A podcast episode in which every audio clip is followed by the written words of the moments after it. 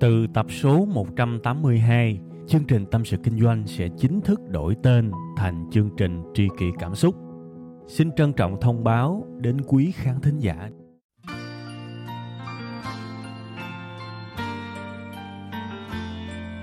Xin chào các bạn, lại được gặp các bạn trong chương trình Tâm sự Kinh doanh vào mỗi buổi sáng thứ hai hàng tuần là một niềm vui của tôi. Chương trình của chúng ta nếu mà nói theo cái cách mà lịch sự thì nó được gọi là tâm sự.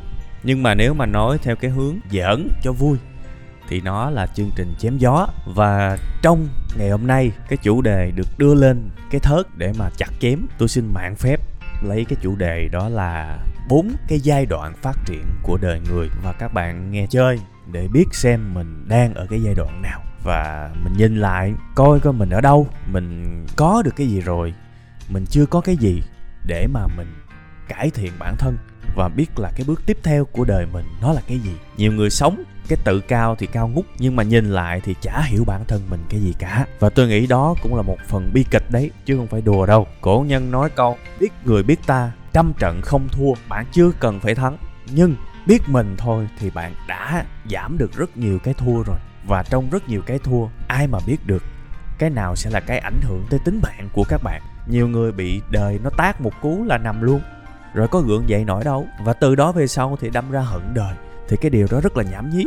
Căn nguyên của cái việc đó là do mình không hiểu mình thôi ha. Vậy thì bốn cái giai đoạn của sự phát triển của đời người là gì? Cái giai đoạn đầu tiên tôi tạm gọi đó là dở mà không biết mình dở. Đó, thì cái này người ta gọi bằng một cái từ cũng khá hay, đó là từ vô minh. Vô minh có nghĩa là mình không biết, mình không biết. Đó, mình không biết cái vấn đề đó và mình không biết luôn cái việc mình không biết. Vô minh. Cái giai đoạn thứ hai là giai đoạn dở có ý thức. Có nghĩa là mình tệ, mình dở nhưng mình biết được mình có tồn tại cái thiếu sót đó. Thì ơn giời ai ở giai đoạn này thì cũng mừng nha. Mặc dù có thể các bạn ở đây thì chưa chắc đã thành công, nhưng muốn thành công thì phải qua cái bước này. Biết mình thiếu, biết mình dở ở đâu ha. Rồi giai đoạn số ba là giai đoạn giỏi có ý thức. Có nghĩa là mình giỏi và mình ý thức được mình giỏi cái điều đó. Đó, và giai đoạn số bốn là giai đoạn thượng thừa. Là giỏi không ý thức. Có nghĩa là giỏi một cách vô thức. Từng kỹ năng nó thấm nhuần trong con người của các bạn. Bạn tung chiêu một cái là bản thân con người bạn nó như là một cái phản xạ vậy. Bạn không cần phải nhớ điều này điều kia. Bạn master rồi, bạn quá giỏi cái đó rồi. Nên bạn cứ hành động, bạn giải quyết tình huống, bạn xử lý vấn đề một cách vô thức nhưng cực kỳ xuất sắc. Đó là trình độ thượng thừa cho những ông nào mà xem phim chưởng. Đấy, thì các bạn thấy là bốn giai đoạn đời người có thể tạm gọi là một cái hành trình nhận thức từ cái kẻ không biết gì trở thành một cái người thuần thục mọi thứ và giỏi đến mức không cần cố gắng, không cần suy nghĩ. Nhưng mà đó là một cái chặng đường dài các bạn ạ. À. Nhiều người mất năm mươi năm để có thể làm được việc này. Đi hết một cái chặng đường bốn bước. Nhưng mà cũng đại đa số mọi người cho tới chết cũng không, không làm được cho tới hết cái này. Và có thể điều đáng buồn là rất nhiều người đang ở giai đoạn số một. Có nghĩa là giai đoạn tệ nhất, cực kỳ tệ. Bởi vì thậm chí mình dở ở đâu mà mình còn không biết. Đấy, các bạn đọc báo, các bạn xem video, các bạn sẽ thường xuyên thấy rất nhiều những người như thế này. Lâu lâu tôi vào tôi nghe một cái bài hát của một ca sĩ nào đó, hoặc là một cái chương trình talk show. Vô tình thôi, tôi ít khi nào đọc comment của người khác ở trên kênh khác lắm. Nhưng mà vô tình, đôi khi tôi kéo xuống tôi thấy có những người nhận xét một ca sĩ nào đó. Tôi thấy ăn mặc như vậy quá đẹp rồi. Có người nhận xét là ôi, hôm nay sao ăn mặc kém sang thế, kiểu như vậy.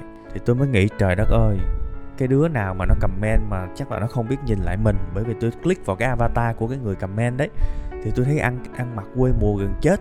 Thì họ bị cái động cơ gì, sự ganh ghét, sự đố kỵ hay bất cứ cái gì dẫn họ đi mà khiến họ là như vậy, trong khi bản thân họ mới là người quê mùa. Rõ ràng họ không biết bản thân mình yếu kém và họ cố tình lờ đi. Và tôi không muốn bất kỳ ai là khán giả của tôi, là học trò của tôi, là bạn của tôi, là người thân của tôi phải mắc vào một cái tình huống như thế. Mình dở mà mình không biết mình dở thì lấy đâu ra một cái đường để mình phát triển.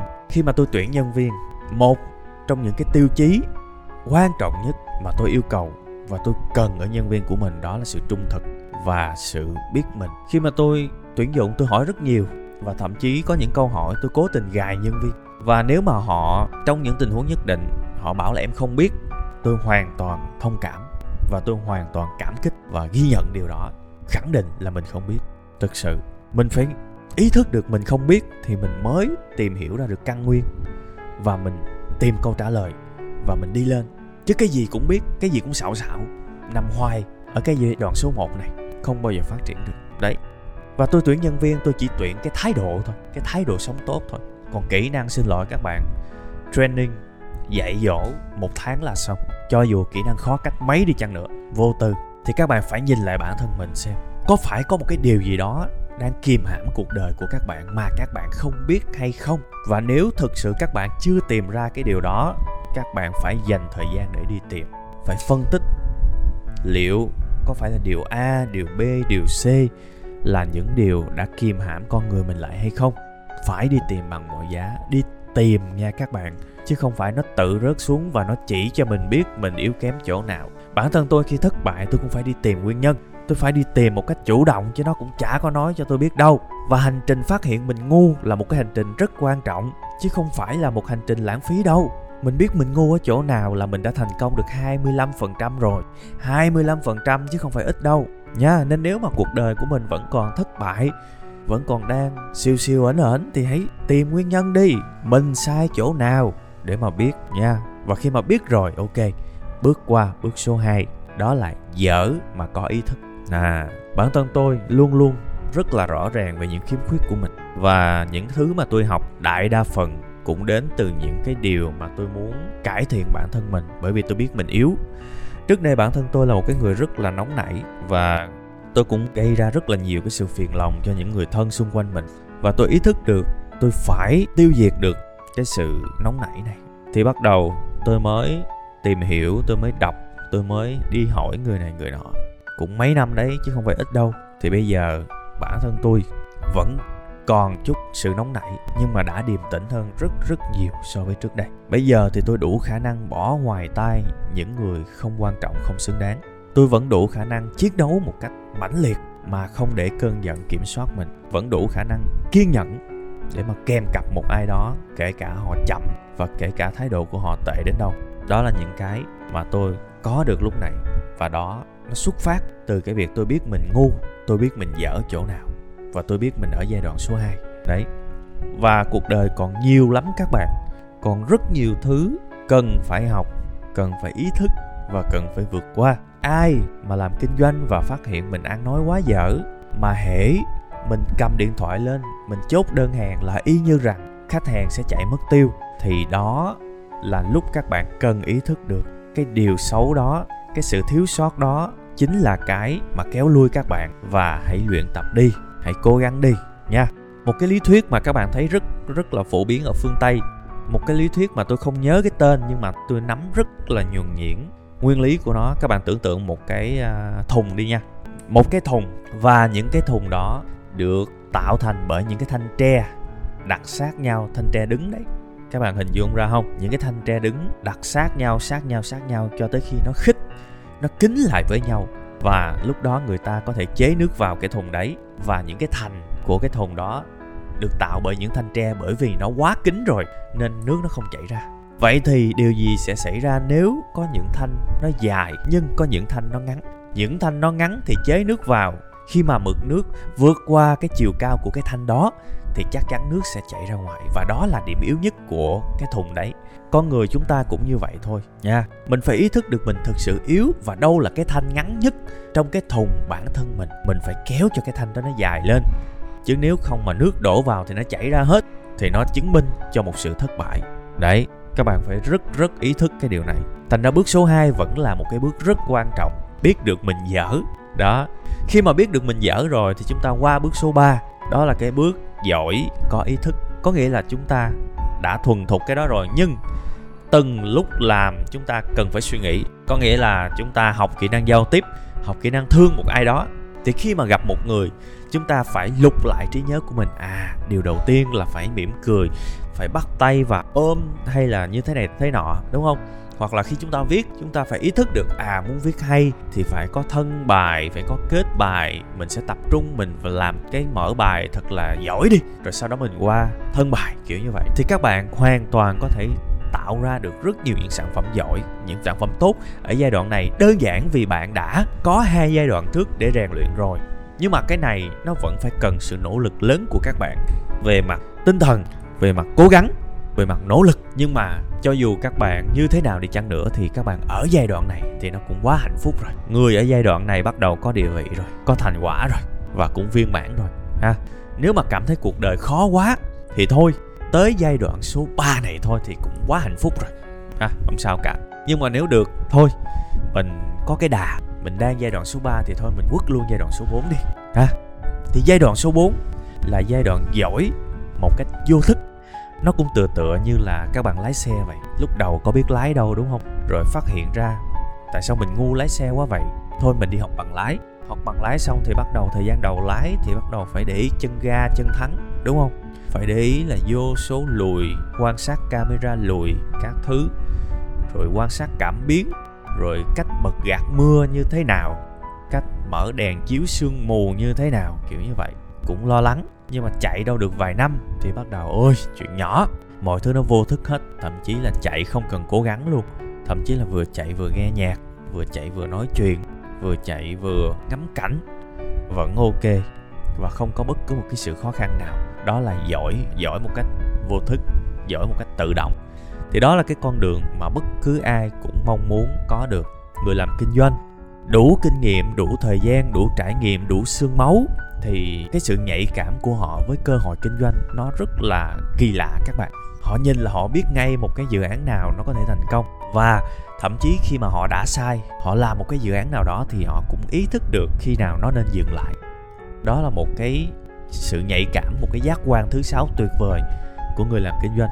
Mà cái này không phải ai cũng có đâu, phải có sự trải nghiệm, phải có sự trải qua, phải có sự tôi luyện của môi trường, của thời gian. Thì đó là cái đích tôi muốn các bạn hướng tới. Nhiều người quá trẻ mà cho mình cái giác quan thứ sáu về cơ hội kinh doanh thì ông cố nội tôi cũng không dám làm việc chung với họ nữa. Đơn giản thì họ chưa có bước qua được giai đoạn số một nữa, bởi vì mình dở mà mình không biết mình dở đấy. Mà mình cứ tưởng mình ngon, mình đi hô hào cái này cái nọ thì chết. Nhiều đồng chí mặc áo vest, ôm nhôm ôm nhách, nhìn là biết nghèo rồi thực sự. Cái tướng, cái mạo, và đôi khi họ vô tình họ up lên những cái hình ảnh họ ở nhà trọ, họ sống một cuộc đời chật vật kiểu như vậy.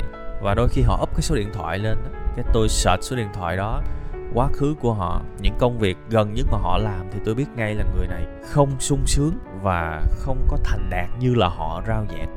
Nhưng mà họ vẫn đang luyện tập tư duy tích cực bằng cách chụp hình, bằng cách rao giảng những cái triết lý sống, những cái nguyên tắc thành công ở trên mạng. Thì người này vẫn đang ở cái bước vô minh, có nghĩa là mình dở mà không biết mình dở và đã xác định sai cái điểm để mà vươn lên thì nhiều khả năng sẽ nghèo hoài nha. Một trong những cách để phát hiện mình đã đúng hay chưa đó, nhìn vào cái bao tử của mình, nếu mà nó đói quá lâu thì phải biết xem xét lại, hình như mình đang lạc lối và mình vẫn đang ở giai đoạn số không, chưa vượt qua được giai đoạn số một. Và đó là bốn cái nguyên tắc, bốn cái bước mà tôi chia sẻ đến các bạn ngày hôm nay. Tôi hy vọng các bạn chí ít cũng phải ở bước số hai, hoặc là ngon hơn ở bước số ba, hoặc là tuyệt vời hơn thì ở bước số bốn. Thì ở bước số bốn thì mọi thứ đúng chất là không cần nỗ lực, đúng chất nó là kỹ năng của mình rồi, giống như lái xe vậy ha. Thì điều đó sẽ rất là hạnh phúc với tất cả chúng ta.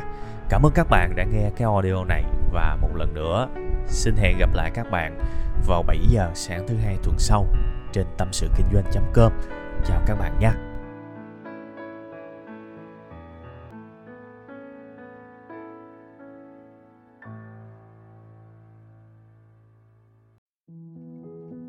Từ tập số một trăm tám mươi hai, chương trình Tâm sự Kinh doanh sẽ chính thức đổi tên thành chương trình Tri Kỷ Cảm Xúc.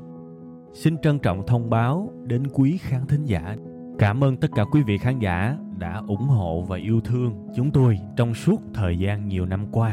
Chúng tôi hy vọng chương trình với tên mới sẽ mang đến cho quý vị và các bạn nhiều yêu thương, nhiều sự quan tâm và nhiều cảm xúc hơn. Quý vị và các bạn cũng có thể nghe lại tập một trăm tám mươi mốt ở phần cuối. Thì ở phần đó tôi có giải thích về lý do tại sao đổi tên chương trình. Tôi hy vọng tất cả mọi người có thể cảm nhận được tinh thần của Tri Kỷ Cảm Xúc. Một lần nữa xin cảm ơn thật nhiều.